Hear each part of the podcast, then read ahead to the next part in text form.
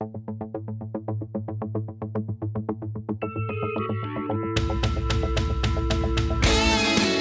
the New York State AFL CIO, I'm Darcy Wells, and this is Union Strong.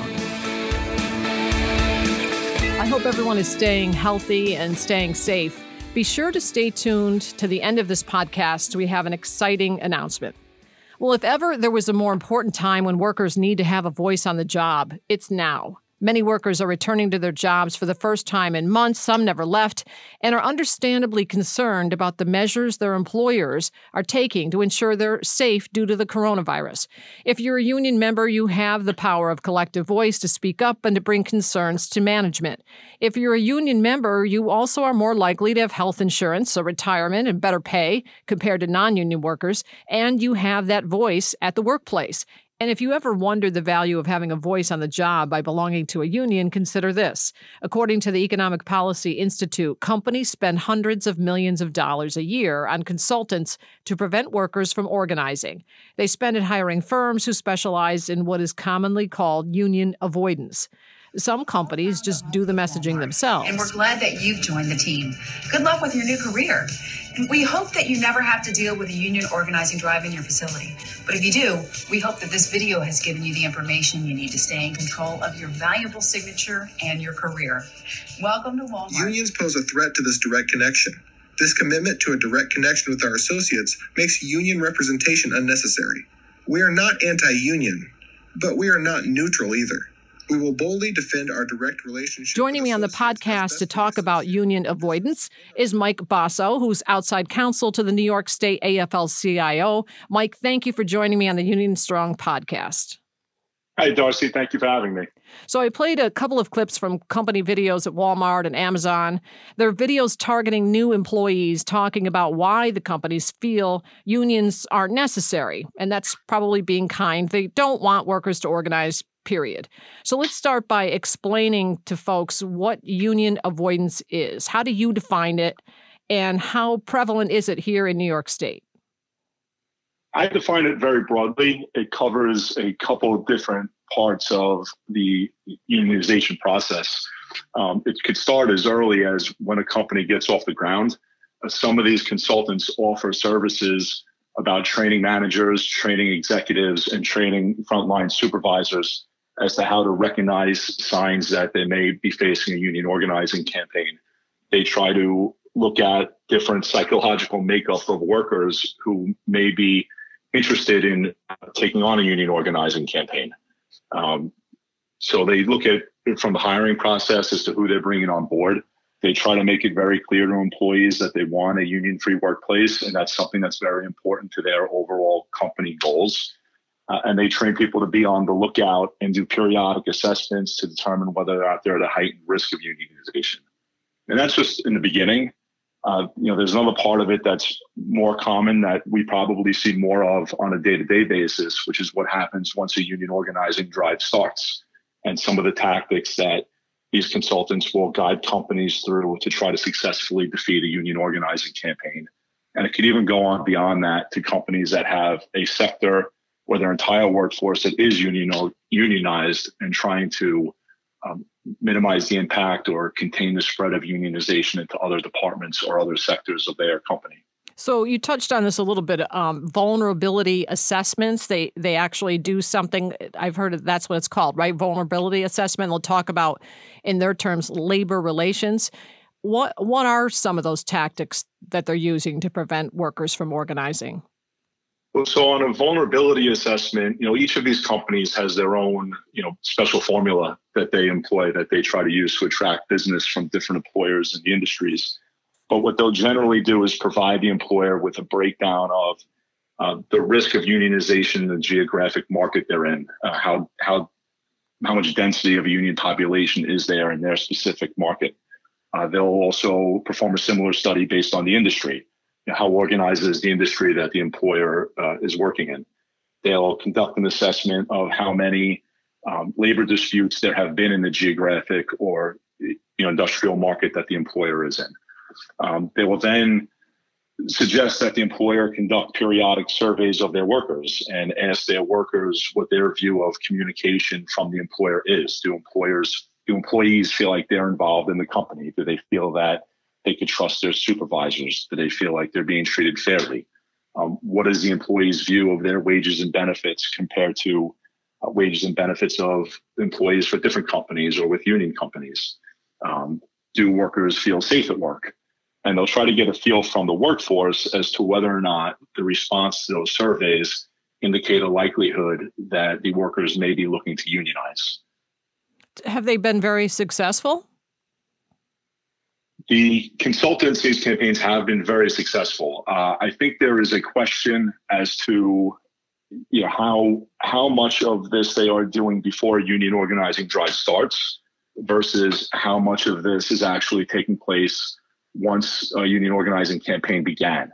It's hard to really assess um, how much of the, the vulnerability assessments they have been doing or how much of the proactive work they have been doing versus the reactive work. Uh, there's not really a lot of reporting in this field. Um, but if you look at their websites, at least the public face that a lot of these consultants put on the work is a more proactive approach. They try to position themselves as somebody who's trying to help the employer and in doing so help the employees. They want to make it look like they're trying to build a better place to work, which would avoid you know the need for a union in their view. Mm-hmm. Um, however, once you get past you know the websites and what's on the page, once the union organizing drive starts, it tends to get much uglier. I was looking around and I saw with some of these union avoidance firms, they're anticipating an increase in union organizing because of this coronavirus pandemic. Um, they're recognizing that, you know, people, uh, you saw a lot of job actions. You saw workers standing up and demanding things like the personal protective equipment um, you know, reassurances that they can take the time off if they're sick. Do you think that that um, that that would make sense? That that you would see this more union organizing and then this ramp up of this pushback? It, it does make sense. It, it makes a lot of sense given all the things that we've seen over the last couple of weeks with response to safe places to work, uh, hazard pay, uh, PPE, and making sure workers have protective equipment, and some of the concerns that people are seeing on a daily basis. Uh, it also makes sense that you would see uh, these union avoidance firms sort of look to heighten anxiety amongst employers that wish to remain union free. Mm-hmm. Uh, this is definitely a big business. If uh, I think you referenced earlier, there's an economic policy report that is estimating $349 million a year being spent on union avoidance firms. Mm-hmm. Um, there was a similar number in a British Journal of Industrial Relations in 2006 that said it's about seven, several hundred million dollars a year. Uh, and these firms, as they are business, you know, try to capitalize on fears that there may be increased union organizing drives. Um, it started around you know, the, the Great Recession when people were looking to organize. They've heightened concerns when the Obama administration passed laws to make it easier for workers to organize and condense the timelines. They made a big push of spreading awareness or fear of you know the union organizing that's been done. You know, and over the last couple of years, we've seen an increase in interest in unionization from you know wildcat strikes you know throughout the country, as well as organizing efforts in different technology and media companies as those new industries are you know developing and growing. So I think it absolutely makes sense. So you mentioned they can be, you know, they're being proactive, they're being reactive, but have their tactics changed over the years? You know, in some ways, the tactics are very similar to how they've always been. Mm-hmm. Uh, to the extent that they've changed is that they could be a lot more data driven and they could be using better advantage of technology that's available now. Uh, you know, for example, in a lot of once you have a union organizing drive in place, you'll see a lot of captive audience meetings. Uh, you'll see some one-on-one meetings. You'll see a lot of literature being spread out by the employers um, trying to convince workers that a union's not in their interest. Mm-hmm. Um, you know, I always find it ironic how much money will uh, employers are willing to spend to convince workers that unions are not in their interest. Um, exactly. But you know, those those general tactics are still in play. Mm-hmm. Um, what you'll see is, you know, you'll see employers trying to find ways to monitor calendar invites through their internal networking systems to see if uh, any of the meeting invites or or use of conference rooms gives them a suspicion that this might be something union related as opposed to work related. Uh, you know, that's something that that's a tactic that may not have been available in the past, but as these systems uh, develop and now everybody's more integrated through um, you know mobile devices and, and things along those lines, they're they're looking to take advantage of them. Are you familiar? Didn't something like that happen with Google, or was it the employees that noticed on the company calendar? It was the opposite, right? Yes, I believe there was a, a New York Times article on a Google using a firm that specialized in these union avoidance techniques, and you know the employees recognized that higher ups in the company were actually calendaring invites with this particular firm. But there was also uh, Google installed a tool on the web browser that would flag internal calendar events requiring more than 10 meeting rooms or 100 participants. And some of the workers felt that this was a, a form of surveillance of their activity. Um, you know, at the time, I think it may not have been so much of a union organizing drive, but there was a lot of discontent amongst the workers about certain actions and policy positions that the company has taken. Mm-hmm. So, are there many of these types of firms in New York State? I believe there are. Um, mm-hmm. Um, some of the larger ones, you know, can operate on a global basis. But in addition to you know consulting firms that specialize in union avoidance campaigns or human resources firms that provide uh, union avoidance strategies as part of their um, offerings to employers. You know, there's also a lot of employer side law firms that provide this type of uh, service for their clients as well. So, what? How do they get around? How do these companies get around violating labor laws? I mean, is it are there consequences for what they're doing? And are they violating a labor law by sitting employees mandating them to come into a meeting and and um, talking to them about why they wouldn't want to have a union? Is that violating a labor law? Yeah so there's there's a there's a couple of different questions there. Um, first is in some cases they are violating the labor laws. Uh, in, in some cases you know and this is the employers i'm not talking about the consultants but mm-hmm. in some cases the employers are violating the labor laws. Um, there was in the same Economic Policy Institute study we reported earlier, uh, they estimated that 41 uh, employers are charged with unfair labor practices in 41.5% of organizing efforts. And you know, there's no clear correlation between when an unfair labor practice is tied to an election, uh, but the report uh, goes through their data and their analysis as to how they came up with that number. Um, you know, in, in some cases, the, the penalties, to be quite honest, just aren't that severe to avoid. If you fire a worker during an organizing campaign, um, you know, you might try to argue it was because of performance or it was because they showed up late or because they took advantage of leave policies. But at the end of the day, even if the union's able to prove that is retaliation for that worker's support in the organizing drive, um, the worker gets reinstated. They get back pay minus any uh, income they were able to receive after they were terminated, mm-hmm. and the employer posts a notice. It's just not really a significant um, cost factor or penalty for the employer to feel incentivized that they need to follow the law.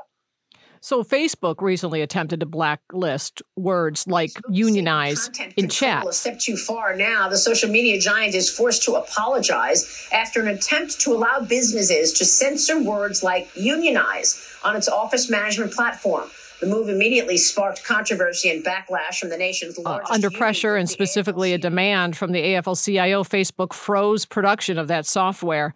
Uh, does that tell you a little something more about the current atmosphere that we're in? Yeah, so I'm I'm a little familiar with that story, and from mm-hmm. what I gather of it, Facebook has uh, like an internal, what they provide as a service to certain companies, like internal um, communication mm-hmm. systems, mm-hmm. right? Almost like a Slack or a Microsoft Teams or something along those lines. Mm-hmm. And you know they were trying to flag every time you know this word was used and give that data to the employers so they so they could track it.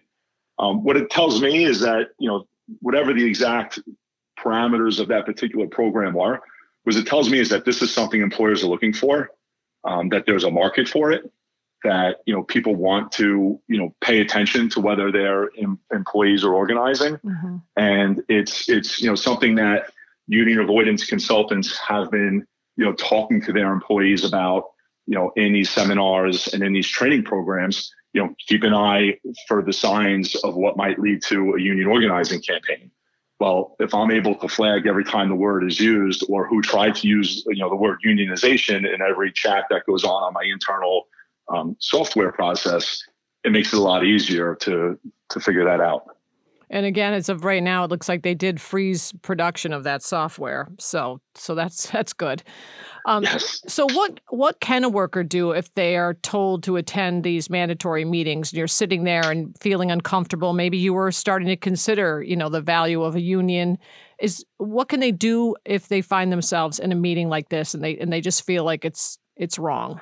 What are their rights? Um, unfortunately, you know, workers have to sit through captive meeting, captive audience meetings as long as they're held during their work time and they're being compensated for it. Mm-hmm. Um, they don't really have a lot of rights to say, I don't want to listen to this. I'm going to walk out.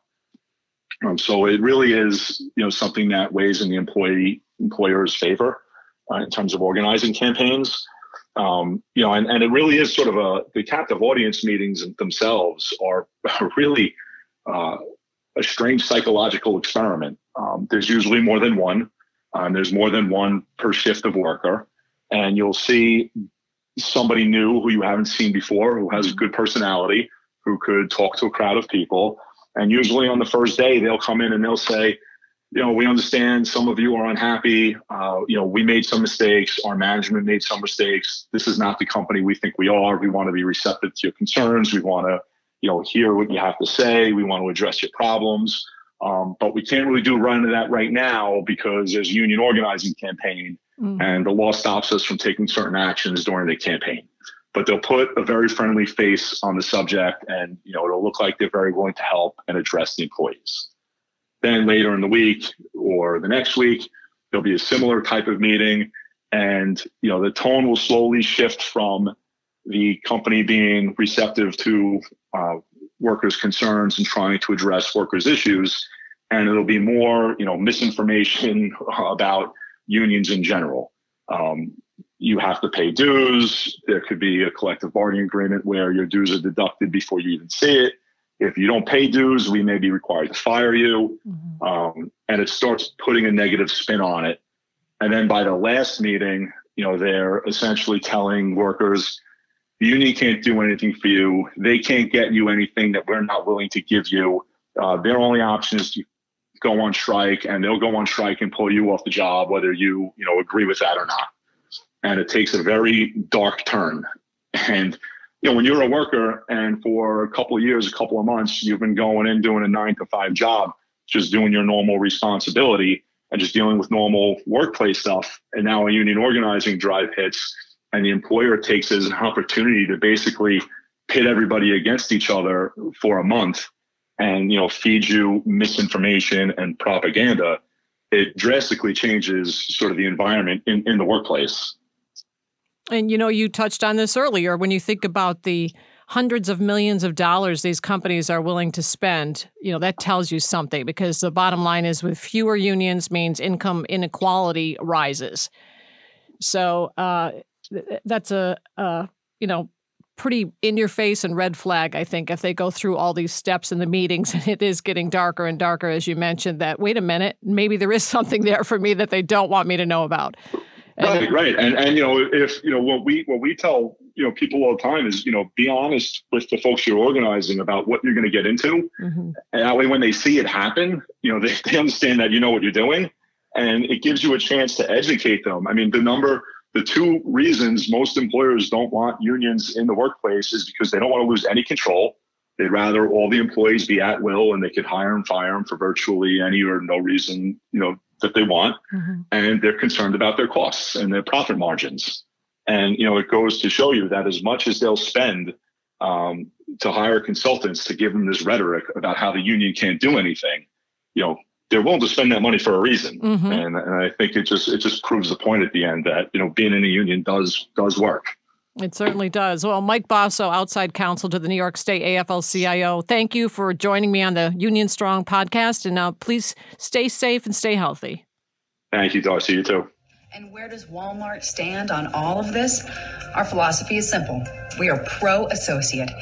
Here, all associates are free to talk openly with their leaders. I'm completely comfortable sharing my ideas and concerns with my leaders, and I know that they really listen to what I have to say. Joining me now is our digital director, Kevin Eitzman. Hi, Kevin. Hi, Darcy. I think I hear a little dog in the background. yeah. you know, during uh, uh, COVID, my daughter came to me and said, uh, "Oh, I'm home all the time. What if I had a puppy now?" Great. It's hard to say no during that. So, yep. It's a little little puppy time. barking in the background. That's, yeah, it's a perfect time to do that. so, I teased at the top of this podcast an exciting announcement, and I know Kevin, this is something you've been working on for quite a while. Can you tell everyone what that is? Absolutely. We've developed the Union Strong app uh, with our partners, and it's out and available. So if you go to our website, New York State AFL-CIO.org slash Union Strong app, uh, you can use the link to download the app, and then you'll be part of our program. Uh, you can get your information from your local union, from us, uh, from local labor federations. Uh, it's a great place for everyone to be able to find uh, labor information important to them in one place on their phone. Uh, we'll have events up there. We'll have breaking news. Uh, we'll have podcast releases and um, you know political communications. We'll have uh, stuff that's important to your workplace. Uh, all kinds of information will be up there, and it'll be right to your phone. So that's great. So what we, so we want, want people to go to our website, uh, mm-hmm. New York State AFL-CIO.org. That's where you can download the app. Um, so yeah. make sure you do that. It's called Union Strong. And then we also want you to um, subscribe to this podcast. And if you like it, give us a rating. And uh, so all we want basically is everything, right? One more thing we're asking from you, but it's all for good. It's all for the the, the uh, raising up uh, working people. So that's what we're all about here. So Kevin, absolutely, thank you. We're really excited. Um, I've been playing around with the app uh, since you got us on board, the staff uh, last week, and it's it's pretty sharp and it's pretty cool and easy to use. So I look forward to being able to get information from there as well. Thank you. Yeah, and you excited doing, as well. You doing all right? Doing good. Yep. Uh, you know, it's uh almost here into phase four uh, mm-hmm. in in the capital district, and you know things are are looking good. It's be I think it's because uh, you know you look around the rest of the country and sometimes there's spikes and mm-hmm. uh, new york's doing so well well new york's also the highest union density in in the country and we have a well informed uh, population and mm-hmm. and people are doing the right thing so you know hopefully we can get back to uh, the way things were but but with the safety of workers is first and foremost but I, i'm doing pretty good good Good. Glad to hear it. And I'm, I'm, sure we'll all be back together in the office uh, before you know it. So we, we look forward to that. All right. Well, um, until next time, stay union and stay strong. Thanks for listening to the Union Strong podcast. If you like what you're hearing, you can subscribe and give us a rating. This has been a production of the New York State AFL CIO. Our president is Mario Cilento. Our secretary treasurer is Terry Melvin. We're a federation of 3,000 unions representing 2.5 million union members, retirees, and their families, with one goal to raise the standard of living and quality of life of all working people. We keep New York State unions strong by fighting for better wages, better benefits, and better working conditions. For more information on the labor movement in New York, visit nysaflcio.org. Until next time, stay union and stay strong.